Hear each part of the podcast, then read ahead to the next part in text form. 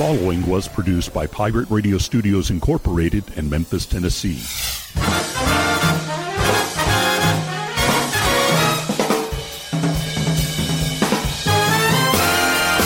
Hello, my name is Rick Cheddar, and this is From Radioland. Greetings, salutations, hello, hey, how's it going? Welcome to another episode from Radioland from the home office in Memphis, Tennessee, episode 376. About to happen here in just a moment. It's a big show, too. Big time show. Uh, you're going to want to hang around for this. Uh, we'll get to that in a minute. Uh, I wanted to uh, take a take a minute and tell you since last time we spoke. Uh, I, I went and got my second COVID shot. Pfizer. Yeah, buddy. Went that route. No, I did not have any effect that I'm aware of. Uh, that any side effect that I'm aware of. I, I, I think I may have had a headache. I don't know. It didn't last long. Uh, it was like a couple hours after I. I think I, it was a, it was last Thursday. Um, about four thirty, went through the Pipkin thing over there, smooth as silk. The uh, I guess it was the the Marines that were running it, National Guard. Somebody was over there running it. Bunch of cats in uniform. Nice folks. Rolled up my sleeve, got my shot, and took off. And then I was I was here in this studio, uh, Studio A, uh, working on some stuff, and um, I felt a, a little bit of a headache come on. A couple hours into into into that, you know, after the shot. Ooh, excuse me. Didn't really think much of it. Um, it could have been from that. I don't know. Um, it could have. I, I, get I get a headache every once in a while, like everybody else. Uh, I didn't really ever feel queasy. Just uh, my arm hurt like hell, but aside from that, it was fine. Um, and then boom, it's done. And then on top of that, just this weekend, the wife got hers. Yes, she finally she finally got her first shot. she's been avoiding this because she doesn't she doesn't not a big fan of this sort of thing, and she's she's heard all these horror stories from people who. Well, she tends to follow. Uh, well, she doesn't follow anybody, but she uh, she tends to pay attention to what other people say. And there's people that are saying some really dumb things, and they're saying things like, you know, oh, you'll get the thyroid cancer, you get pituitary cancer, you get the cancer of your saliva buds, uh, taste bud cancer, you get, you know, all this shit. And um, somebody else has out there gotten her head and said that 50% of people who got the second shot die from it. and they were dead serious about this sort of thing. So, you know, if you know Josephine, you know, I mean, she's not that she's gullible. It's just that she she wants to believe everybody. You know, she's she's a good natured soul. But what really turned her around? Why did she get the shot? You ask. I'll tell you why she got the shot. Because there was an incentive there. She knew that she would never be able to get on a plane and fly to Ireland to see her family if she didn't get the shot. And she's absolutely correct in that. Not only that, she's been watching what's been going on in India. And if you've been following, if you've been anywhere remotely following that story about the unmitigated catastrophe that the COVID uh, 19 pandemic has done to that country, it is, it, I'm not going to get into it. I mean, you need to go search it out yourself. It's absolutely heartbreaking. Uh, it really is. It's, it's gotten to the point now where the prime minister there, uh, Modi, I can't think of his last name. I, I, think it's asshole. I don't know. They may be running him off. Uh, he's has not handled this well. There's they, he actually shut down vaccination centers at at one point. Uh, there there are so many dead people. The the crematoriums can't keep up. There are people dying on the sidewalks outside the hospitals because they can't get in. They've run out of of forced oxygen. They're trying to get all that together. They are burning bodies in open funeral pyres in the public parks. You know, that kind of stuff. Um, and to think that you could solve this with the vaccine, or at least come close to it, you know, come close to solving it. So, you know, I implore you, if you have not gotten your your vaccine and you're thinking about it, do your do your research, do your due diligence, go get it. Um, you know, it, it's well tolerated from everybody I've talked to about it. Um, it's uh, it's going to be fine. We can return to some some some better sense of normalcy if you do get this thing, um, the vaccine that is, and and and leave the politics out of it. You'll find that it goes a lot smoother with, with, with that with that with that uh, out of your head. So. Uh, if you've only gotten one shot and you're and you're you haven't taken the second one yet and you're due for it and you're or overdue for it, go get it. Just do yourself a favor and go get it. You'll be fully vaccinated, vaccinated, and it, it trust me, it's it's a weight off. I, I feel like now I I can live a little more normal life, you know, and uh, that's a good thing.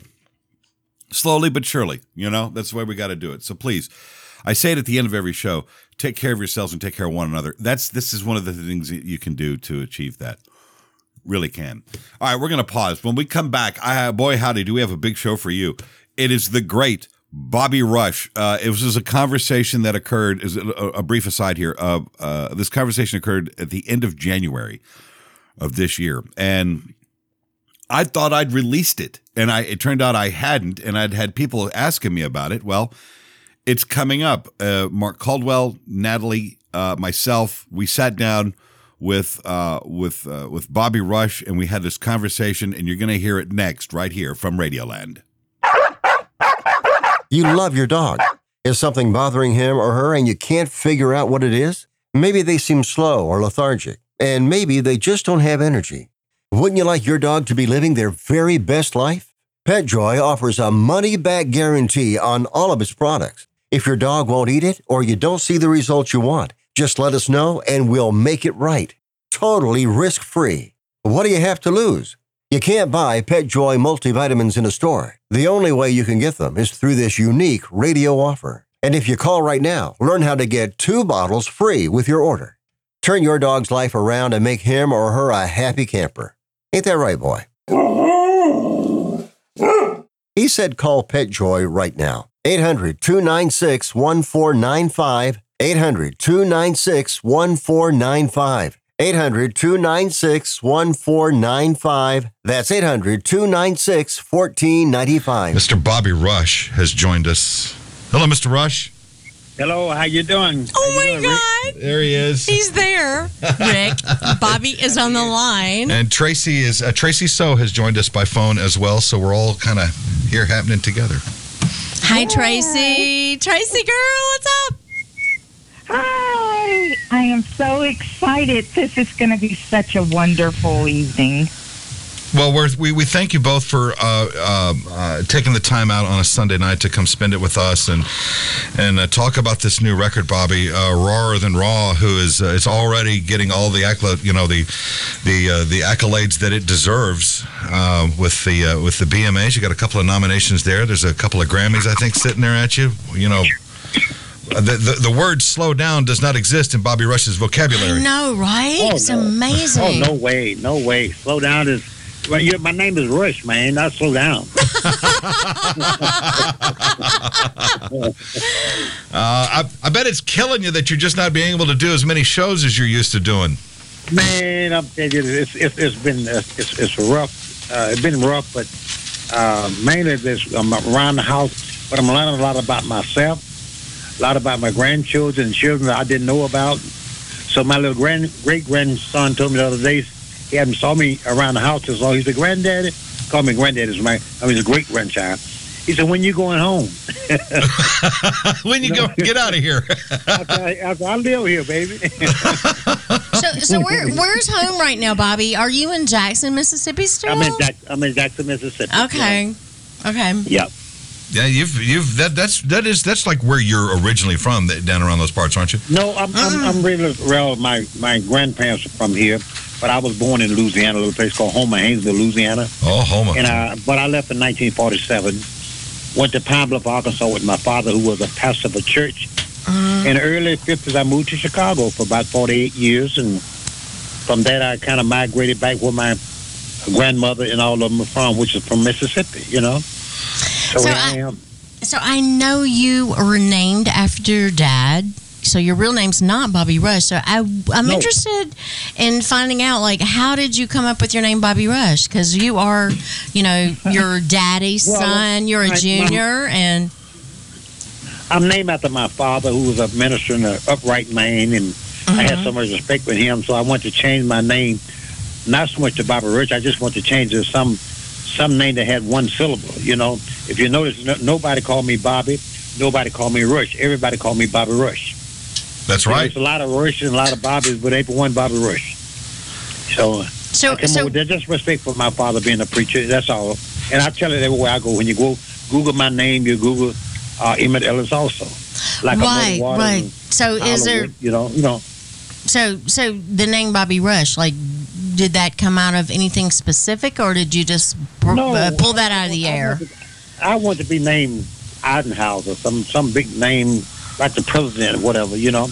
But but it didn't sound right coming from me, so I looked for several name before I settled settled with this name, and I finally come up with the with the Bobby Rush. It sound like one name, like one syllable. So I so I went for that, and so I'm stuck with it now. So here I am, Bobby Rush. I, don't, I, don't, I wouldn't say stuck with it, Bobby Rush, because it has done you very well over the years. Well, I, I, I'm, I'm hoping that it's well, it's been ups and downs, and but over the years, I'm so proud and so thankful for what it have done for me. You uh you you got your well one of your early starts uh through a guy I'm a big fan of, which is uh, Mr. Elmore James. Is that is that true? Ah, yeah, yeah, man. What was Elmo James was? I met Elmo James when he, I think Elmo James must have been 25, Wow. 25, 28 years old when I met him. Uh, and I thought he was an old man because I was a teenager.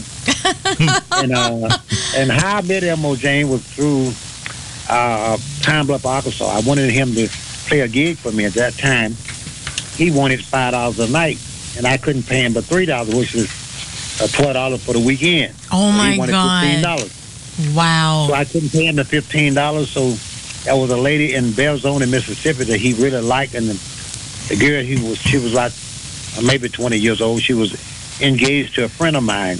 He looked at her and said, "Bobby Rush, I'd do anything just to talk to that woman." I said, "What you say, Elmo James?"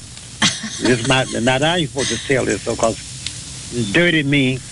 I go to tell the guy who she was dating. He owned a funeral home. So I wanted him to take me to the gig, but I didn't want him to take me all the way to the club because he was driving his hearse. I didn't want nobody to see me getting out of his hearse. so, so every other week, Elmo James agreed to play for me for nothing, and he would stay home with this going to be wife of his.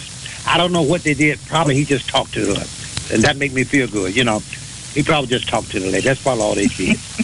if you know what I mean. wow, that's an amazing story. But that, but that, that's not right, though. It's not right for me to do that, you know. I- but I did it because I wanted Elmo James to play for me free, you know.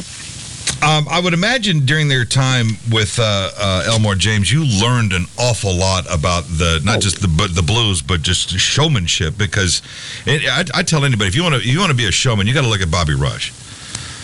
Man, I learned so much from Elmo James, the Howler Wolf, the Muddy Water, Johnny Lee Hooker, the little Jimmy Reed, uh, the Bo Diddley, and all these guys, man. Man, I looked up to the, all these guys. These guys, these was old guys. These guys were like 25 years old when I was like a teenager. And I thought they was old. I remember Muddy Water had his 26 or 27 year, 28, maybe 28 years old birthday party. And he invited me to his birthday party. I forgot to go to his birthday party at 10.30. I said, oh, man, I forgot to go to Muddy Water's birthday party. I went to Muddy Water's birthday party by 10.30. He said, Bobby Rush, he said, he said, call me Blood. He said, Blood, the party's over, but come out to the back door. Come upstairs. I got a lot of ladies. And he did have about 15 or 20 ladies up there. They had to dress Oh, all wow. up to see everything, but oh man, and they was like, old lady. One lady said, I'm 25. The other lady said, I'm 30. One said 33. I sneaked out the back door because I'm 33 years old. I thought that was old, man. That's that's a shame on me, man. Yeah, I sneaked out the back door. So I'm gonna leave for these old ladies up here, 30 something years old. You know? You got to watch out for these old women, Bobby Rush. They'll- they'll- they'll- yeah, yeah. There was one lady, listen, I'll be 35 my birthday. I run. Man, I run the back. Of course, you know, understand, I'm like 17, 18 years old, you know? So that was old to me, you know. Wow.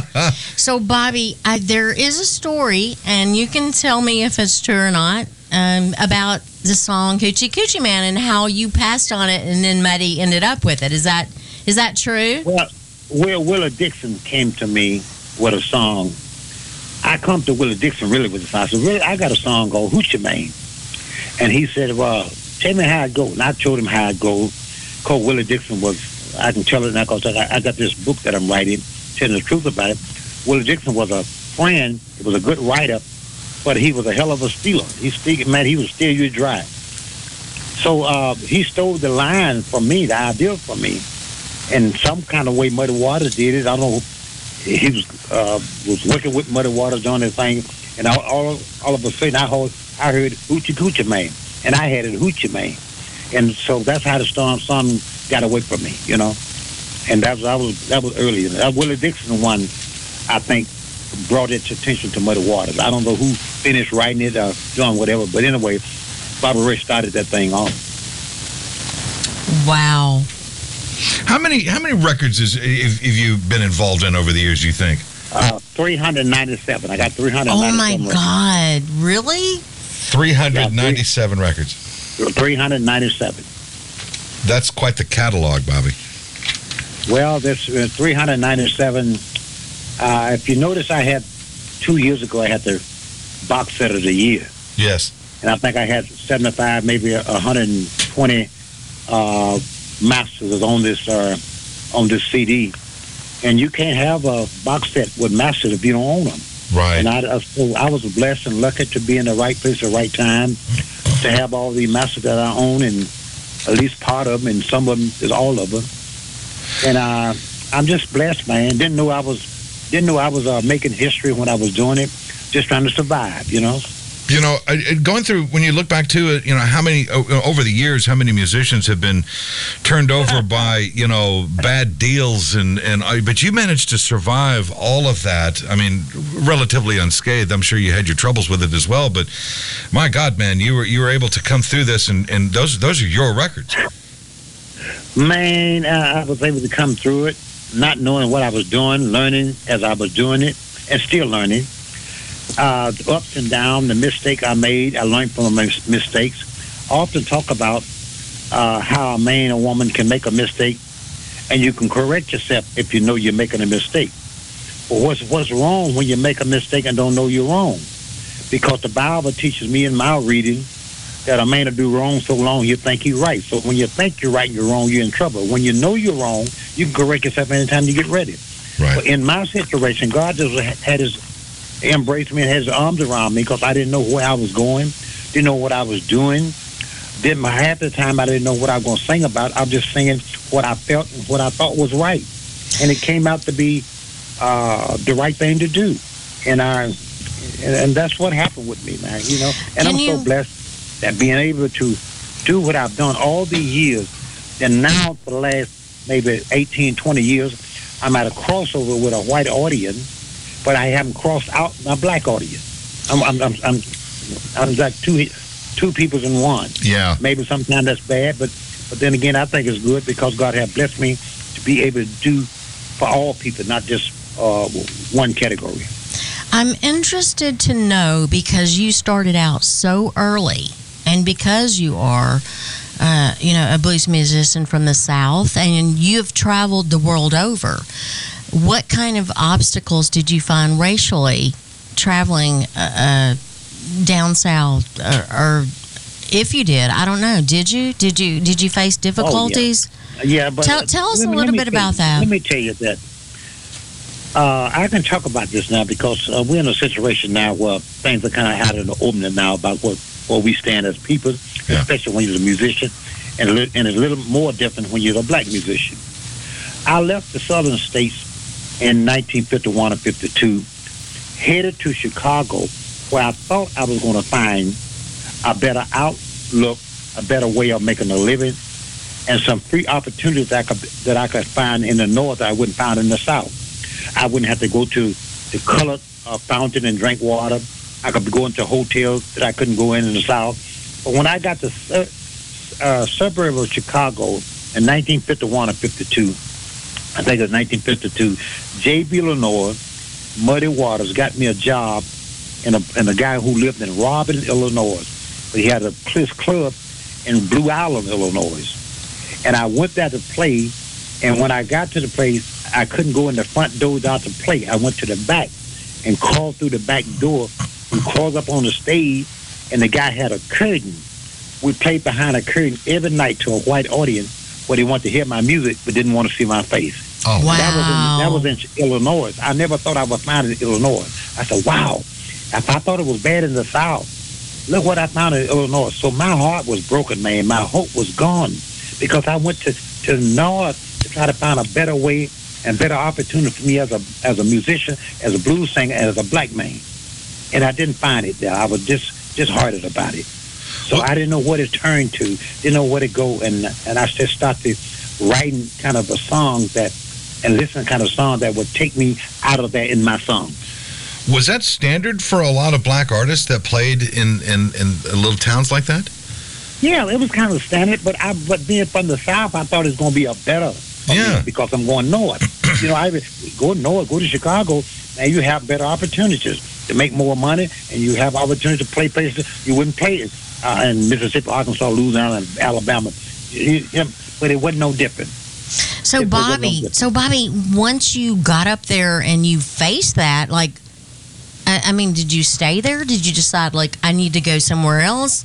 Like, Yeah, what I- I- what was yeah, your thought at that time? Like, what you needed to do about it? Yeah, that's the only thing about it. And then I didn't know no place else to go. And everywhere I turned, people felt the same way about me as a blues singer and a black man. They felt the same way. So I was damned if I do and damned if I don't. Because I had went to the best place I knew of that would have told me that I have more freedom, and I didn't find it there. So I just had to live with what I was living with. So I came back to the black neighborhood and tried to be the big star for my people. When I said my people, I'm talking about black people. So, are you So talking I about back to Arkansas or back to No, Tennessee? no, no. Back to the neighborhood. See, because Oh. what I was playing was wasn't no, it wasn't a black audience. That's yeah, that's true. That was Or to the Chitlin circuit. yeah, the Chitlin no, circuit. No, no, no, no, no, no, no, no. Let hold on, Miss Miss Straight. And Blue Island, Illinois, where wasn't no black people out there. Mm-hmm. So that wasn't a black. That wasn't a Chitlin circuit. Define So for I us think- white people in the audience out there. What do you mean by wh- exactly when you say the Chitlin circuit? The chilling. Well, let me ask you. First of all, let, you, let me let me straighten your head, sir. Let me get something straight here. The chilling circuit ain't such a. It don't, it don't mean just a juke joint. Yeah. the chilling circuit at that time was was was put in enforced because most of the time the musician wasn't getting paid anything. They getting, they were playing for food and a place to stay, Oh and they wow, were feeding you chilling circuit. gotcha. Chit- chitlin. Okay, I'm talking okay. about chillin, the inside of a hall.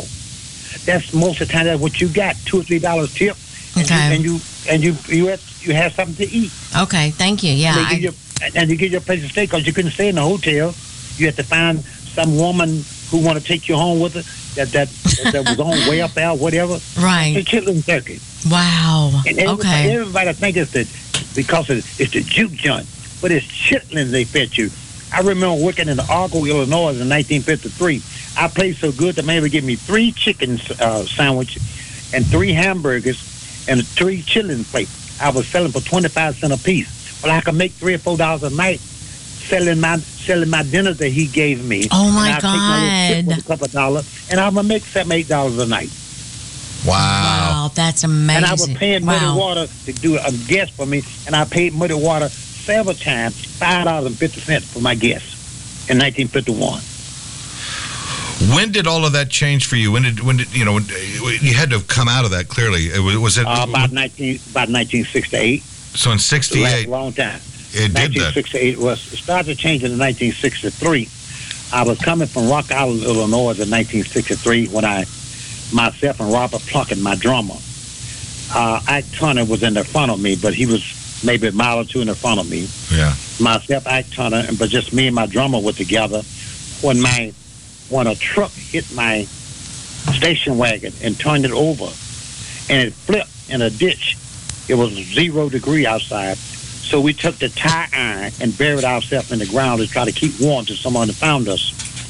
The and uh, the truck hit my uh, uh, station wagon, and a truck hit him. Other way, but ten trucks hit each other, and all ten trucks, ten men got burned up.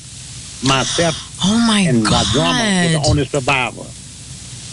And when they did find us that morning, they found us and said, "Listen, is anybody else here?" We was have, hollering for help because we was buried ourselves in the ground to keep from freezing. And some of them walk by and used the N words. So no, just two N words. They, they're in the ground. They're already buried. Leave their butt here. And they left us. Shut up. Are you serious? Oh my God. That was somebody from the sheriff's department. Wow. And they left us there. Nobody found us. Eight hours later, somebody found us. Well, God love him for that because uh, you know Damn it. kept you going. So it wasn't. It wasn't. My point being is it was not an overnight success for you. Oh, no. I've been doing this 70 years, man. That's a long damn night, isn't it, Bobby? I've been, I've been recording 70 years this year, man. The uh, And, and I know didn't didn't you have the COVID right? I mean, I I Oh, thought yeah, I I heard that, and I- I, I was I was pretty was concerned at one time because I thought you were having a little bit of trouble with that. So Mhm. you want do you want to talk about January, that? January the 28th, I was in Memphis, I was in Nashville, Tennessee. I got sick, and I came home that Sunday morning. My son taking me, my son who's a policeman, who's in K9, who's on you know, drug law enforcement, took off work and took me to the hospital. I had a 105 degree temperature. Didn't know, how- didn't know my up or my down. So I'm being a black man who they taking me in the hospital. When they take me in the hospital, they put me in this room, and I heard somebody say, "Take him in room number three. I didn't know what that meant. I didn't know what room number three means. But I learned later that was in a room where they kind of give you up. oh wow. What? So I'm in a I'm a black man who's Uh, is this in Jackson, Mississippi? yeah, but they didn't know they didn't they were just doing what they know to do. Yeah. They weren't harsh to me. They they put it, and they went, and I noticed they put these suits on. That's what I probably he. That Oh they my probably saying God. maybe he got COVID. They didn't know. They didn't know what to do. And in February 28th, there was no cases in Mississippi. That was one of the first cases. Right. Yeah, that's So, early um, on. So they put me in this room with nothing in it but a chair. So I went to lay down because I was weak. So I laid down on the floor. I thought I was there for about 20, 30 minutes, but I found out I was there for two or three hours because Mhm. my I was going and coming with 105 degree temperature. Right. hmm And when they did come to get me, and I uh, got in touch with my doctor, so I was in the hospital on an Emmit Ellis. But when my doctor found out that I was in there, so they got the word got around that I'm just Bobby Rich now. Some, some somebody got the word that I'm who I am. Right. what- I don't know what that means. Did you get But any better he said- treatment he said, then? He said, we got to get you out of here, man, because this is what it, the, the virus is in the hospital. So my got my temperature down to the 101, and they come and got my son, took me home. And, and my son and, and my family nursed me back to health, and God uh, embraced me and brought me back this way. Thank you know? God. Mm. And, uh, and, and and here I am, and I'm so thankful. So you haven't had out of this rut. so you know. haven't had any residual effects from that that have carried on? No, no. I had my my niece and nephew was in the house with me back and forward. Then my daughter-in-law was my son, uh, uh, wife. She caught it. She caught the COVID. That was a, a month later. Then my niece, my nephew, and my niece had it. My niece passed three days before Christmas with it. She wanted a ventilator. She didn't make it, so I had Oh, lost. a God, couple I'm people. so My- sorry my to daughter-in-law hear that. All right. Uh, my fam- whole family went and isolated ourselves, and we went taking the test. And we didn't have it, so we come out good. And here I am. And five days ago, I took a, I took my first uh, vaccination. You know, Oh, you did. Good. I did it already. I did it already. Well, you, well, yeah, you should be high on that list. It's Bobby Rush, for God's sake. He needs that vaccination. You- we got a new year. We got we got some stuff that's coming our way here. Hopefully, a, a light at the end of the tunnel. And and I would imagine during this time off, you've uh, spent some time writing a bit, have you? Oh God, yeah, man. I'm writing every day, man. I, God, it was so disgusting at one time, but then again, I find time to write and, and kind of entertain myself in my thoughts and writing, and it made it a little bit easier for me. Now I'm so glad that I had a time to really learn my kids, learn my family. They learned me, and I, that's some things I hadn't did around the house. I should have done. I had a chance to do them. And I'll be honest with you, uh, they working me to death around the house. every, every, every time I look around, they- it's a bug over here, a rat Bug? here, oh, uh, come kill this bug. Come. Oh, so many things to do. I, yeah, I think the album behind Rawer Than Raw is going to be about all of that. Yeah, yeah, yeah, yeah. yeah. You, you know that tune, those damn grandkids. You know that's. Well, no. Oh yeah, man, man, them, them kids, you know. Oh no. They all call me granddaddy, but for, for some of them, I'm their great granddad. But everybody call me granddad. You know, What do they think about you, uh, you and your music, your your, your family? they well, they take it for granted like everybody. This, I'm granddaddy. You know, this thing just I'm just granddaddy singing another song, and he's getting another Grammy. It, don't mean that much to him. I don't think. I think it will as they get older. They they'll realize they, who I am to them and what I what I what I what I set forth and to do in this life and. Uh, you know, a kid just, you know, you know, you ain't not special to, to a child, but either you're the father, granddad, or you just, you know, or your husband, or your whatever. You just, you just someone who supply uh, the food on the table, you know. I, I watched. They respect me. They respect me though, you know. But not no big deal. No star to them. I watched uh, with great delight uh, the film uh, "My Name Is Dolomite" to see your appearance in that in that film, and I, I just howled laughing about that because you looked so damn good in that film there, and I thought, wow, this there it is right there. That's I know. Bobby I went to the premiere with Willie Hall. yeah, Oh, you and did. yes, and it was like, and there were so many Memphis musicians there. It was so much fun, and it was just, I mean, Well, I, I appreciate that. You know, but they didn't they didn't push me. because you Eddie Murphy is such a fine gentleman, but I don't think they they didn't give me they didn't get, push me a lot. But I think I pushed myself by being good at what I was doing. I think I think I maybe thought I was just gonna be another guy who was in the movie playing the done the entertainment, but I think I kind of went overboard by by God blessed me to be there doing it, and I used my name doing it, and I think I was good at what I was doing, so I took me a spot. I just took the spot, you know. honey, you took it and you owned it. Oh, yeah, you it owned it. was You stole yeah, it, Oh yeah. hell yeah! Yeah, you know what I did. uh, I, I, I talk about it now. Mistake I made. It allowed me three days to get the part right, but I was so anxious to make sure I did it right.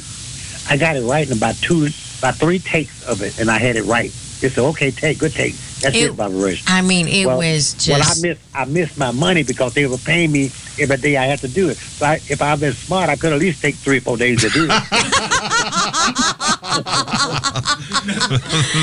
but, I'm, but I'm but I'm too dumb to understand. No, no, no. I, I want to get it right. no, Right you're now. you're a professional, and you know Yeah. you went out there and you killed it, and you were Yeah. you. You were just act. You were exactly you doing you. I mean, about that about that second or third tape. They said, "Well, Bobby Rush, oh man, you done."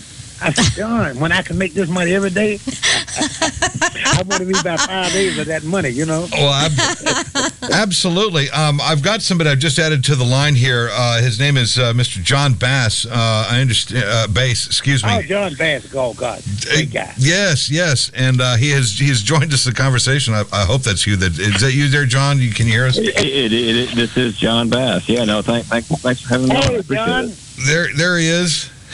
Yay, that's my, that's my main man, John Bass. Hey, Mr. Rush, how are you? I'm doing good, man. You on with? I was hoping you you join us, man, to get in on what we're talking about. Hope I hope we hadn't, hadn't you hadn't lost too much of it. What we're talking about? No. Well, you know, with Bobby returning back to the uh, Mike Curb Institute of Music over at Rhodes uh, as a visiting scholar of the arts, and and then uh, Oh, man. you know we want to. But that uh, that's quite the gift you're giving there, Bobby. Man, let me tell you something. Rhodes have did something to me that no other college or no other people have done in this direction and in this level. And not only just the level of what they done as a college, but the people that have been so kind to me, pulling out of me what they needed to pull out of me. And I'm, I just I don't know how to tell John and all the people's involved how I appreciate them. And Tracy, God, you know, that's no word that I could tell you how I appreciate them. These people like, ah, God, they like my my inside of my head, man, and they knowing what I was wanting before I was born. They're here to do what I need to do. So I just thank all these and for guiding me, because who am I to know what what I should do? But John and the Trace and all the guys and and the, and the college who embraced me for what I have done, what I'm doing, what I'm planning to do. John, tell us about this. What is uh, what's what what is it that we've got put together here? Um, well, no, no, I, I, I appreciate this, and I, I, I I'm, uh, I, I, I don't even know what to say after after all that from Mr. Rush. Um, it, it, but it was it was um, having him as the first Curb visiting scholar in the arts was completely our honor, and um, uh, it the yeah, the idea about the program is it's, it's a um, it's, it's an endowed program we have at Rhodes, and the idea is to not create a music business school or or sort of the old models, but to use in in in higher education in college we call it experiential learning, but it's basically real world learning. It's it's learning from the masters. It's learning from the people who are the real experts in this music, um, and then uh, and so that's that's sort of our charge is to engage our students, engage these really smart young people who are going to be the you know the future really. Um, uh, put them in conversation give them time with the people who have paved these paths. And um, and and we're just so honored that Mr. Rush chose to do that. When he when he was there he spent a whole semester with us over at Rhodes. He came several times. He taught uh, one of the classes in our undergraduate humanities cycle which was awesome. Um, uh, he he did some interviews and oral histories. He he performed with the jazz band. Um, and it was one of those things that really, like students from from that time, look back on that time. They keep talking about it, but even him coming back and re-engaging with Rhodes and getting to tell those stories, it, it, it just keeps that it just keeps it going really. And, and and that's the that's kind of the business we're in is to try to, you know, inspire the people who are going to do amazing things next. And we, we cannot thank Mr. Rush enough for, for his time and his his, his generosity and, and everything, really.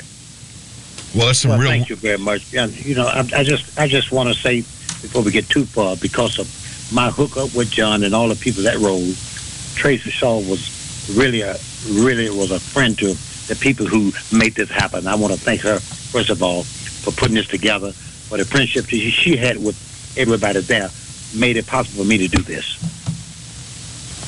Yeah, Tra- Absolutely, Tra- I, I will second that. Thank yeah. you, Tracy. Tracy has been instrumental in being on the board of directors for the Memphis Blues Society as well, for those that don't know that. So, yeah, she has a huge part in, you know, all this. Well, and giving real world experience to these, uh, or you know, at least a, uh, an education to these uh, to these younger folks that are thinking about getting into the music, you know, I cannot think of a, a, better example than to have somebody like Bobby Rush stand up there and tell you things like how not to get screwed over by the man, or how to be a showman, or you know, how to look good on stage doing it, you know, that kind of thing. Yeah, you you know that's, that's why I come in and try to make young people know that it's not just about the fame of it and the function of it. You have to be good at what you're doing, and that's what I try to be the best at what I'm doing. And I know everybody don't like or Bobby Rush, but if I'm good at what I'm doing, you can say I don't like Bobby Rush, but damn, he good. That's all what matters to me. Well, sure. That's Bobby Rush. Look, look I'm reading this. Bobby Rush has earned 12 mu- Blues Music Awards and 48 nominations, including the prestigious BB King Entertainer of the Year Award and Album of the Year. I mean, I could go on and on and on. You you you have Oh, had so many you- you're so- accolades. I mean, kind to think that I'm. seriously, like I just- it's I- I amazing. and so at your age, and I don't want to give it away, but I will say this: I think you're like at least eighty-seven. So, what keeps Bobby Rush going? Like, is it just strictly your love of the music? Tell us Love what of I the mean. music. No, love, love, of- love of the music, and I, and I write ninety-eight percent of the things that I do, and I tell my life story, and, and I tell the truth about most of it. When I said truth about most of it, I lied about a few things. I, I, I wrote this song, but I wouldn't sleep with a fat woman no more. I lied about that. You know, you know, but, but most of the things I tell the truth about it, and and I'm just so thankful that God gave me the gift to keep writing and keep doing what I'm doing. I think I wrote myself song wise to who I am now mostly, and then that come to entertainment later, because because I couldn't entertain if I hadn't wrote songs that put me on the stage where people could see my entertainment. Yeah, a lot of people have a hard time understanding that as an entertainer, uh, 99% of your work happens off the stage. It's that, you know, it's that last yes. 1% that's that's that's the paycheck, but you work so damn hard to get to that spot. Well, I'm not like John Bass. John Bass got the education to go with it, go with his uh, learning. Plus, he's a good musician, good guitar player. I don't have all those things. All I do is play guitar. I don't have the education background to go with it. No, no, no. You play harmonica too, baby. I know that. yeah, I'm a harp player. Oh, yeah. just- those, those are my things. I'm a bass player. And I'm sorry. I had to player point and a that out because I'm a big harmonica fan. So But I think I'm a better songwriter than I am all of that, you know. I, and and I write the kind of song that that takes place in people's hearts, and, and people can understand where I'm coming from, you know. Well, it's about real world with you. That's what it's about. That's it. It's You not know? this And it's fantasy life. It's truly- yeah. Go ahead, Tracy. And it's it's truly about the real world. Uh, Mr. Rush has traveled and performed in every major market in the world. And Tracy, Every Tracy. Tracy, tell everybody because Bobby's not going to say it. Tell everybody how many freaking like different like titles he's been given all over the world. Oh my goodness! When the Olympics was in Beijing, China, when China hosted the Olympics, that same year they named him Friendship Ambassador to the Great Wall of China. He also inscribed his message of peace. He's one of three world artists that was asked to inscribe a message of peace at Heaven's Gate um, on the Great Wall of China. And of course, you know, it was our infamous president, Richard Nixon, that got them to develop that into a tourist attraction, the Great Wall. Uh, that was through his suggestion. And back when UNESCO was honoring uh, the Great Wall, celebrating an anniversary for it, Bobby Rush became the first blues artist to ever perform at the Great Wall of China. And he did so to 40,000, which was the then largest concert ever at, held at the Great Wall of China.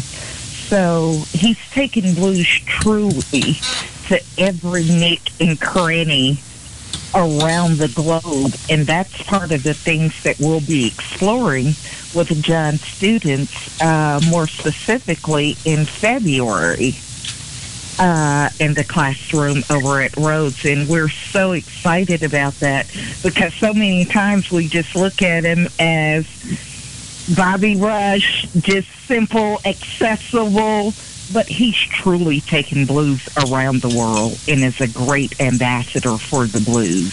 Absolutely. Oh my God, yes. I mean, I can only imagine how how the Chinese would have accepted the the blues. I mean, that's like blue jeans, rock and roll, and Bobby Rush standing up there. This is this is the beacon of freedom and democracy, my friends.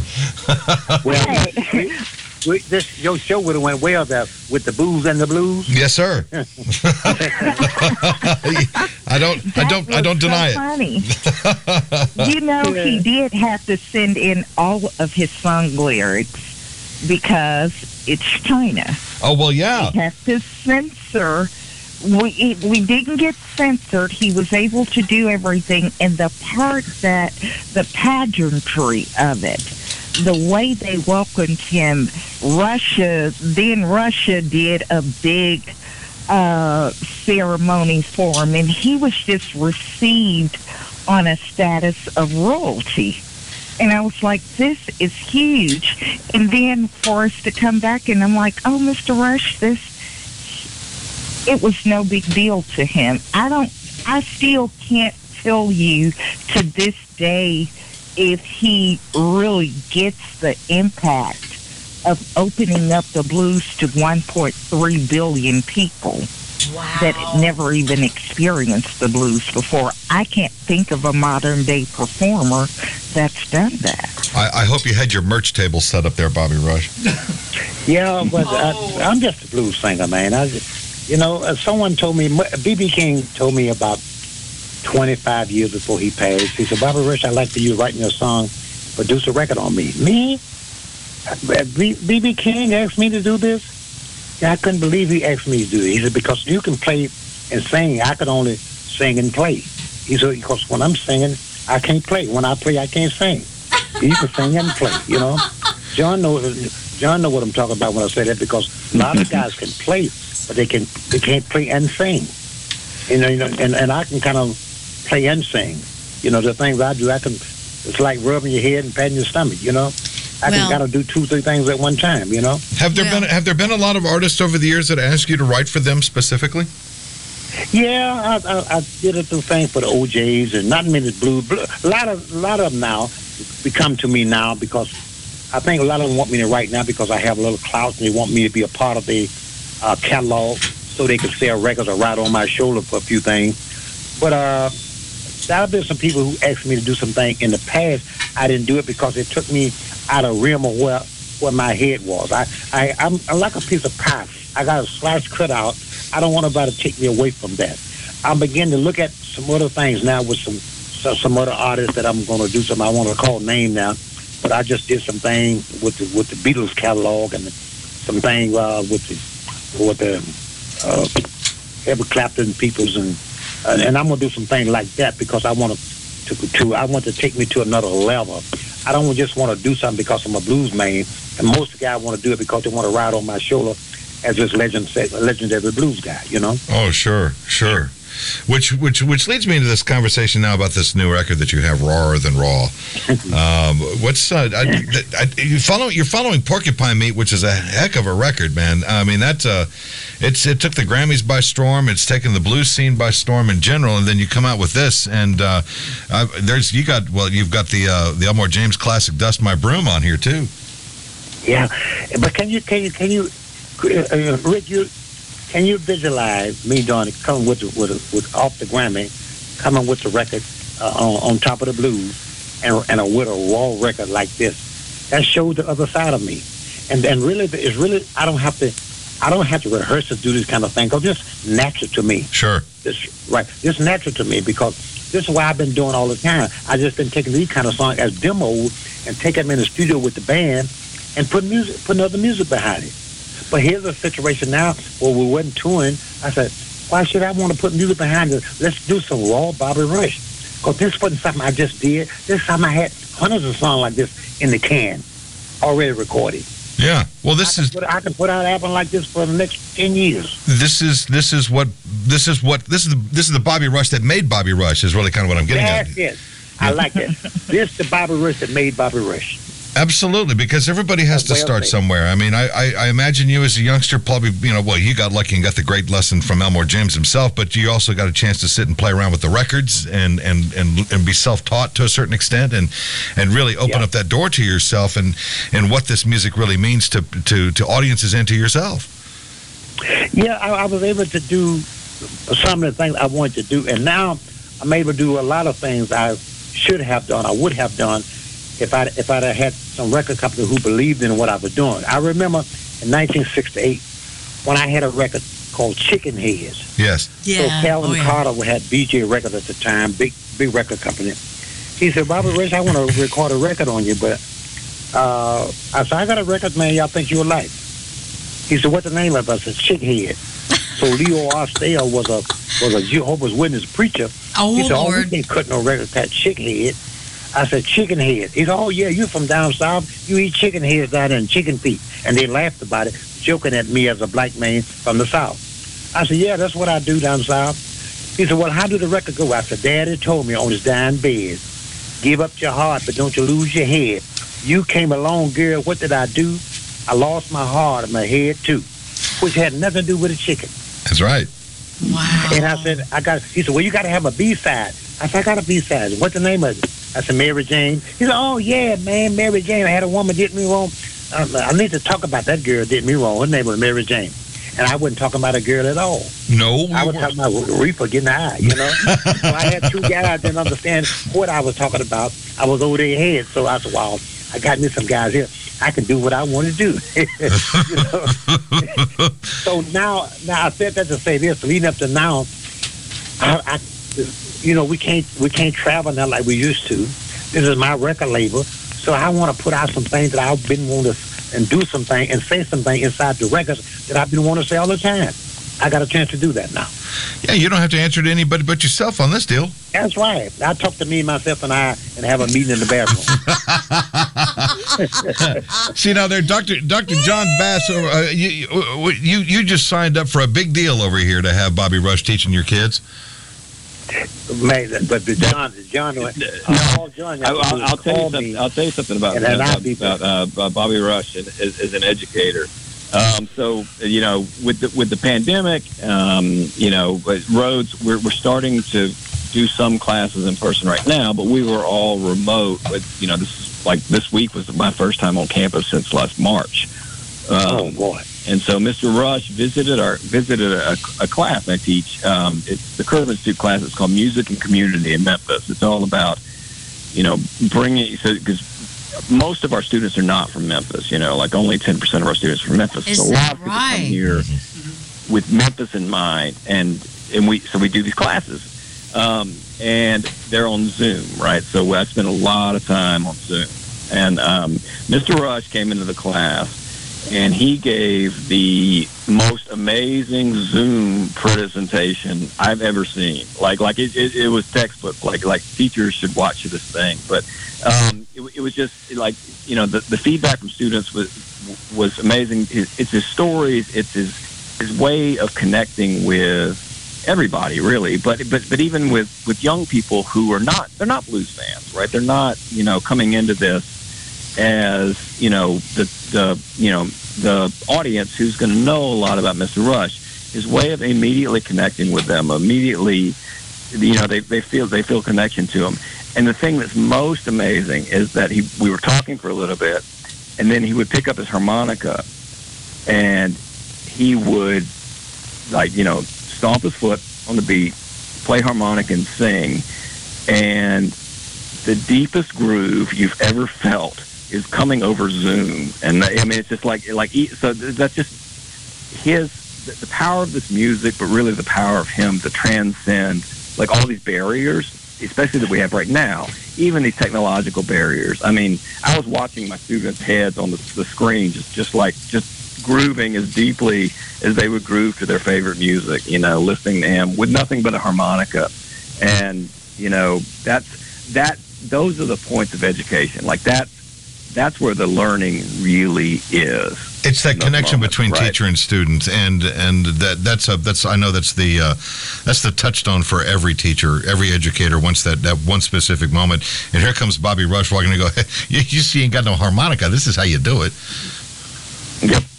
And and, Well, and that's me- and that's, what- that, and that's why creating this, John- this sort of platform is so important, right? Because that's that's our job, right? Is Right. to Right. make those moments happen, and and like that's like like it's nothing but gratitude. It, it's it's it's seeing seeing the light in the you know a 19 year old's eyes go Wow. by hearing something that Bobby Rush says, right? Like, like it, there's so much out there. You're so inundated with so much information now. Um, you know, they could find that on their own, sure, but they probably won't. But to be able to create that moment, it's like, okay, this is some truth that's happening right here, and that's the that's the moment that we were looking for. What were you going to say, Bobby, about all that? Oh, I, I was just saying that I was so nervous I did because I didn't know. I know I'm pretty popular in Memphis, Tennessee, and I know Memphis. And I got a lot of fans around there. But but but being 10 percent of the people at the college from the Memphis area, and the other people from the another 90 percent from other areas, I wasn't for sure that other areas were going to understand what Bobby Rich do and what I what I stood for and the kind of music I played. But but but but they really take it into me, and I just didn't know how that gonna come out. So uh, John kind of convinced me that that that that this be me, and that's what I was doing. Be me, and I and I talk about uh, since this is Black History Month, we talk about the rappers being who they are, doing what they're doing. I don't endorse all the rappers and what they do, especially with the pants down the whole bit. But then again, if you lift the head level up, the pants will come with it. So that's what I'm about. Because if if it, because James Brown and myself probably one of the first black rappers was out here. We just did it in another way. Absolutely. Because uh, if it Yep. wasn't for Bobby Rush, probably wouldn't be no 50 cent. It'd be a dime a quarter or something, you know? you know, you know I, I, inside, of, inside of my song, I'm say this. In a little shack down by the bay, not far from New Orleans, I met this pretty woman down there when I was about 19. She went and told her daddy she wanted to marry me, and look on her daddy's face really was a sight to see. He said, "Get out of here with you, and don't you come back no more." Well, I went to meet her daddy like a young man oughta, but he didn't want Bobby Rush to marry his daughter. When I went by his house that day, he met me at the door with a brother and sister, big brother John, and a dog named Bo, saying, "Get out of here with you, and don't you come back no more." well, we sneaked down to get married. Judge to do the solemn swear to take this woman for your lawful wife and not a one night love affair. Before I could open my mouth to say I do, guess who walked through the door? Dad, Mom, Big Brother John, and the dog named Bo. What I thought right then, if I wanted to get married to the woman, I had to find my way to elope. We decided to go to Las Vegas to get away from the nosy folks. Soon as we got to Las Vegas that day, that same day we walked in, there was all her kin and all her friends, and that doggone dog again. And if they ain't rap, I don't know what it is. Yeah, it's so true. That's what I was gonna say. That's what I was gonna say. Damn. Yeah, yeah. You and James Brown, I can see that. Did you did you ever did you ever meet uh, uh, Mr. Brown? Oh, you kidding me? I know him for 60 years. Did you really? Friends for 60 years. Yeah. We must have did at least 40, 50 shows together. Oh yeah. Wow. Yeah. Because I I've, I've him- seen I you. remember- I'm- I I've seen you kind uh, of do your James Brown moves. Well, I don't know about the move because age-wise, we probably the same age in the age round. I may be a few months older than James Brown. You know, I was, um, he's in my age bracket for sure. You know, I don't tell my age after after this year, so we're gonna stop telling my age. But I'm over, I'm over 85, but I'm under 90, so I say it like that. Well, there you go. Well, I'm sure, I'm thinking there's going to be a lot more records coming out of you, though, Bubby. I was like, Yeah, I, I- I just just- have I to just- ask I you just think- this. I I just just have think I'm to. writing up for the records now to come with what I want to talk about. I just have to ask you this minor question. Do people really eat porcupine meat? Yeah, Natalie. I'm sorry, but if anybody knows about that, it's going to be Bobby. You were to me when I asked you the question, First, please. first of all, first of all, you said it was going to be minor. and, and, and the question is, it's major. Thank you, But thank you. you got caught, Natalie. I, I feel validated now, Bobby. Thank you. yeah, I was, I was, I wasn't talking about a, a, a animal at all. I was talking about a man so in love with the woman that I know I love her more than she loved me. But I don't want to leave her because I like what she do to me. That's something we talking about a physical thing now. I, it, may not, it may not be good for me, but it sure is good to me. And and I don't want to leave her because I'm afraid I wouldn't find someone to compare with her, or, or compete with her, or better than her, or near near the, what I'm getting. So that's porcupine meat is too fat to eat and too lean to throw away. Wow. There it is. I Does that explain that, for you? I love that. Can you sleep better now Yeah. knowing the answer to that? No. yeah. Now, she was, she, but she knew better. She know I wasn't talking about no porcupine. I was talking about that that's something you like so well with someone that you that you know they don't mean you no good, you know, but you just like what's happening, you know. You like the physical thing going on, and you you don't want to give it up. You see, that's That's the porcupine meat. Too fat to eat and too lean to throw away. that's the blues. You see, this is Bobby Rush has just done give a lesson right now about what what blues lyrics is all about. It's about real life, real emotion, and real feeling. And and That's and right. That's what the blues all about. That is so true. And, it, and it's see those kids need they they'll pick up on that in a heartbeat. And right now, I know with everything going on in the world, you are not short of, of material to write about. Oh no, no! I'm gonna. I've got. I got some things I can't talk about it now. In fact, since we're talking about what I'm doing, I just finished up with a book, man. It'll be out in 90 days. Shut up. Really? The book called book called Ain't Studying. Oh my God, I love that song. So you And named the a lot of book after that. I'm- That's I'm telling a lot of things. I'm telling a lot of things on myself, about myself, that people haven't heard. Because I haven't been this perfect kind of guy in this life, and I mean, I did a whole lot of things. I have never drank, smoked, get high, no form of fashion, but I did a whole lot of things that that that uh, oh God, I got so much wrong with me, man. So I'm I'm just telling it in the book. Well, A lot of haven't we wrong with all, me. right? And it comes out in 90 days, you said? It comes out in 90 days. Oh, thanks to you know, it's gonna be a great book. I'm telling on myself and a lot of other people. I'm looking forward to reading that. Wow. Yeah. I'm gonna make some people mad, and some people happy. Well, those are the best kind of books. Maybe when uh, when it, when it comes out, you can come back on the show. We can talk about it. Hell yeah. Yeah, we'll talk about it. You'll talk about that. You know, you know. I'll tell you. I didn't say anything about John though. He's all right. yeah, about that. Yeah, so, yeah. Okay. Did you see anything about uh, About Tra- Tracy? Tracy? Yeah, Yeah, that's what I'm thinking. Know. That's how I know. Yeah, I, I won't say what I said about it. I said a couple of things about Tracy, but it was good things. Oh yeah. Well, I, I, I, I wrote a song about. I wrote a song. have, did you time. did you did you proofread this, Tracy? I'm trying. I'm trying to bring in censorship as it relates to that. But hey, I gotta trust it and go with it. But Yeah, yeah. But but it, it's you know when you're writing a book, there's so many things you can write about. If it, if it's just straight down the line, it's just another book. But this book ain't straight down the line. It's tell, it's t- telling a lot of things, a lot of curves, and a lot of hills, a lot of valleys about myself, where I've been, what I've been doing, and what I should have did, what I shouldn't have did. Oh, it's telling a whole lot of things, you know. Well, you know, sometimes you know you gotta you gotta let it all out and uh, you know lay it out there for everybody to, to deal with, whether whether they agree with it or not. It's none of their business. Well, it's, it's, it's like I couldn't let it all out in one book. After, you know, after you know, seventy years out here on this road, you can't tell it in one book. You know, you know. After all that, a whole lot of things to be told. after all that time out on the road and and uh, the way the way the way records are, were made then and the way the records are made now, is is there is there a time in all of this that that, that would have been your favorite decade of of any of those any of those years? I think the, the the early part of my life was the best part when I didn't know the politics. I didn't know to play the politics. That was the best time because I didn't know. You know, God take care of uh, babies and fools. So I was a fool about the business, didn't know what I was doing, and God just taking care of me, man. Now I know a little about the politics, so you you got to kind of cut records fifty or uh, commercially. It's just like going to advertise. You can't advertise uh, about candy in an old folk home. They love it, but they can't chew it. Yeah, You know. Yeah. So so you got to you got to be precise about it, and you in radio. You know, if you got to know your audience, what Oh. song to play and what not to play, and what what you got to find out what not to do. What I try to do in my life now, Rick, is try to make sure that I do the things I cannot do, because the things you can do will take care of itself. yes, sir.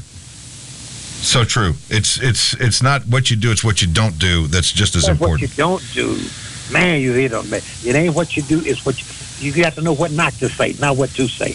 Oh yeah, I've told I've told people you know most of my life is like you know I may not be the best at what I do, but I can tell you what I won't do. That's what I'm talking about. you know because that's I've seen that happen. I've watched people you know make really horrific mistakes over the over the years, and they pay they pay dearly for that. And you know you just can't you can't do that. Let, let me tell you something, Rick, while we're talking about that. Yes, sir. smaller you think that is. You know, it's the first time I did a million in interview. And first time I heard someone say, what, "Be careful what you don't say." And I, I know you, you, you're one of the few people like that to say that to me and understood what I was talking about. You don't have to. You don't have to practice what what you can do. Practice what you can't do. That's so right. What you can do, take care of itself. Yeah, if the good Lord gives you the talent to, to run your mouth in a certain way, He's going to give you the talent to know when to shut it up. That's what I'm talking about. That's right. Well, well, you well, know, that's to a degree. every Uh, well, I mean, That's what happens to everyone. I mean, you know. I've crossed the line a few times, Bobby Rush. I can tell you that, but that's but that's all right. That's all part of it. Yeah, I always use the word, Rick, as like, I, I may not know everything, but I'm smart enough to know I don't know nothing. Because when a man tell what he know, he won't talk long, because man don't know nothing. There is that. I'm trying to add a caller here, and this phone's not cooperating with me. Um, I hear you well, though. well, that's good. No, that no, I- no, I appreciate it. No, we have a we have a caller trying to come in, and I'm having a little bit of a technical difficulty here with it. But apparently, there's somebody in Arkansas that is uh, is interested in talking to you about naming a street after you. Oh, yeah, man. Yeah, but I just, just named the street. One of my first gigs that I played when I was a teenager. I wasn't old enough to be in the club. I put my, I put some mustache on. I didn't have no mustache, and what I Oh, did, wow. we got I slashed the match and got the soot off the match and painted myself some blue mane mustache. and act like I was 18 years old. At that time, you could go in the club when you're 18. Yeah. And I was about 15, 16 years old, and went in the club. And the club I played in, Jitterbug, they named the street after me in Pine Bluff, Arkansas. And that's a, that's a, such a uh, great honor to me for them to do that. Well, that's good. That way, they, that way, they, you know, they won't get lost. You're right. You're right. You're right. Uh, and I, Oh, Tracy yeah. Wilder with Pine me, they Bluff me. Yeah, Pine Bluff, Arkansas. Well, um, uh, Bobby Rush, I want to I want to thank you uh, from the bottom of my heart and all of us over here at Radio Memphis for taking uh, some time to be so generous with uh, with that uh, here on this Sunday evening and, and talk about this stuff. I, I've got your record. We're going to play a couple of tunes tonight uh, for the, those that are listening. Uh, Tracy, thank you so much, and, and Dr. John uh, Bass, thank you so much. Thank, Thank you. you. Well, It's let an me- honor. and let me- it's just- Let me stay tuned. all There's of you be some there, interesting especially stuff Dr. John and, and you separate, and then uh, everybody else in, in the part of this uh, conversation. Thank you all for what you have done, what you're doing, what you plan to do, because what you say about me, what people perceive, perceive me to be. So thank you for your good, uh, your good reviews and what have you. Well, keep keep working, keep safe, and uh, and uh, and uh, next time you got a little time you want to chat when that book comes out, feel free to give us a call. We'd love to hear from you again. I will do. I love to do it. Tracy, Great. thank you very Thank you all. Thank, you all so much. Thank you. Thank. All All right. right. Rick. All right. Good night. Love Good you, night. man. Bye-bye. All right now. Hi, this is Reverend Oma from the Broom Closet Metaphysical Shop. A lot of us are making time to deepen our spiritual paths. The Broom Closet has a wide selection of books on spiritual topics and a huge selection of tarot and oracle cards for connecting with spirit and our higher selves. You can choose from our vast selection of gemstones, crystals, and crystal jewelry to enhance your spiritual journey. Check out our mindful living gifts and home decor to complete your sacred space. Visit us in downtown Memphis or online at thebroomclosetmemphis.com. Social distancing slows the spread of coronavirus, so stay a minimum of six feet away from others and stay home if you can. More info at coronavirus.gov. Let's all do our part, because we're all hashtag alone together. Brought to you by the Ad Council. Here's what's coming up on the next episode from Radioland with Rick Cheddar. I am. I actually, uh, I'm working on a record for a good friend of mine uh, named Jake Creel over at uh, Electraphonic. Aha. Uh-huh. We were hoping you'd be like relocating to our fair city. well, you never know, man. I mean, it's a it's a beautiful town down here. I had the pleasure of spending uh, more than a little bit of time over the past couple years, and especially in the springtime, man. It's a it's a pretty tempting proposition. It is nice here in the spring. I wouldn't make this decision in like July though. right. Exactly. You start to think, I don't know about this. you, you, you sweat when you take a shower in this town. Right. Exactly. You get in the cool bathtub and you're thinking to yourself, man, turn the air conditioner on. Oh yeah, absolutely. You uh, you hail from Colorado, is that right? Yeah, man. I, I grew up over on the uh, the western sl- uh, slope. For previous episodes, go to radio-memphis.com. To download episodes to your mobile device, search the show in iTunes, Player.fm, Stitcher.com, Pocket Cast, or tune in. And now, here's more with Rick Cheddar from Radioland. There you go. You heard what's coming up next time on the program. The great AJ Fullerton. Uh, yeah, that'll be fun. Got some cool stuff coming down the road too, as uh, as the uh, as as we start moving into summertime. Good Lord Almighty, it's May already. Yikes! Well, that does it for us. Uh, we're gonna go ahead and wrap it up. We had to go a little long. I mean, it's Bobby. You got to get Bobby all the time you can get out of Bobby. Bobby Rush don't don't fool around. Man's nearly 90 years old and he'll kick your ass. D- deservedly so, by God. We'll see you next time. Until then, please take care of yourselves, take care of one another. For God's sake, stop shooting each other, all right? I'm Rick Cheddar, and this has been from Radioland.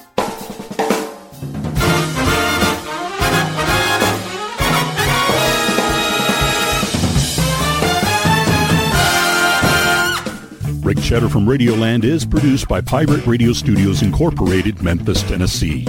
All music performed during this episode was used by permission. No part of this program can be rebroadcast or used in any other way except by written consent. For more, go to radio-memphis.com.